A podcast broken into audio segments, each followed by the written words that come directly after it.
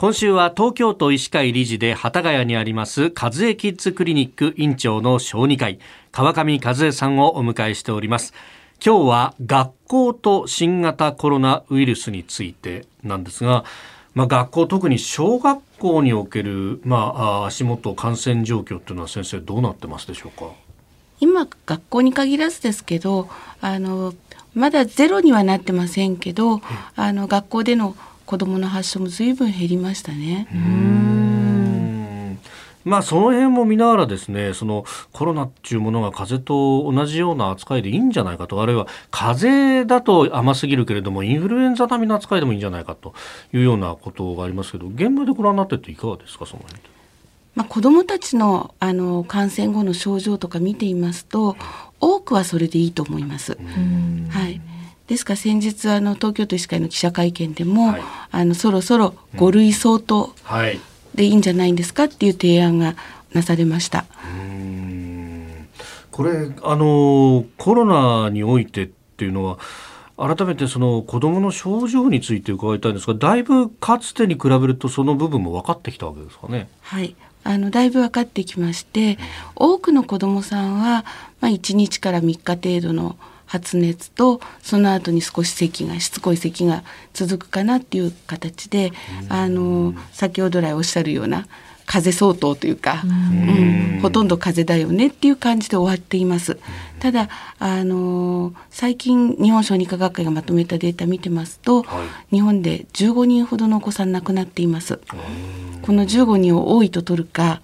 少ないと取るかっていうのは微妙なところですけど私たち小児科医から見れば15人亡くなる病気はやはりあの適当にはできない病気だなって思います。うん風邪と同じように思ったらちょっと甘すぎるぞってところですか？ね、うんやっぱりその命のリスクってものも少し頭の中に入れながら対応していかなきゃならないと。はい、なるほど。これ症状出た場合にどういうこう治療をやっていくっていうのも分かってきたんですか？あの高齢者とか、ハイリスクの方に対してはあの抗体療法とか抗ウイルス薬とか出てきましたけれども、はい、子どもに対しては基本使える薬はありません。ですから発熱に対して解熱剤咳が出たり痰が絡んだら鎮外去痰剤というような対応しかないです。うん症状に合わせて叩いていくしかない。はい、はい、なるほど。あと後遺症だとかっていうのはいかがですか？後遺症に関してはまだデータが十分揃ってないんですけれども、まあ、私たち小児科医が仲間内で話していると、うん、あの多くの子どもは何も残さないですけれども、うん、かかった後しばらくだるくて動けないとかそれからこう忘れんぼさんになっちゃうっていうようなあのさっき宿題やったはずなのにあ宿題やんなきゃってやったこと忘れてしまうお子さんの報告ですとか、あのあとは風邪をひきやすくなったっていうような話はよく聞きます。うん。なるほど。これなんかコロナっていうと、まあ、あの肺炎というイメージがありますけどその辺の病態っていうものも分かってきたんですか？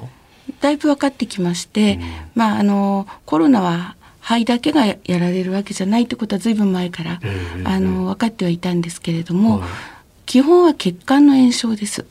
ですから全身どこの臓器でも血管が炎症を起こせばそれなりのダメージを受けるということは分かってきています。うん。あのコロナの初期にね CT 取るとすりガラス状の肺があって、はい。あの辺っていうのもじゃあ肺自体が炎症を起こしてるわけじゃなかったってことなんですか？そうですね。肺を養っている血管に炎症が起きているのでですから肺炎でっていうそのいわゆる他の肺炎を起こすような感染症の後のようには回復してこないということがあって、はい、とてもあの回復までには時間かかってますね。うん。後遺症っていうのもその血管炎の後遺症がじゃあ出てるっていうことですか？だと思います。えー、和江キッズクリニック院長川上和江さんにお話を伺っております。先生明日もよろしくお願いします。よろしくお願いします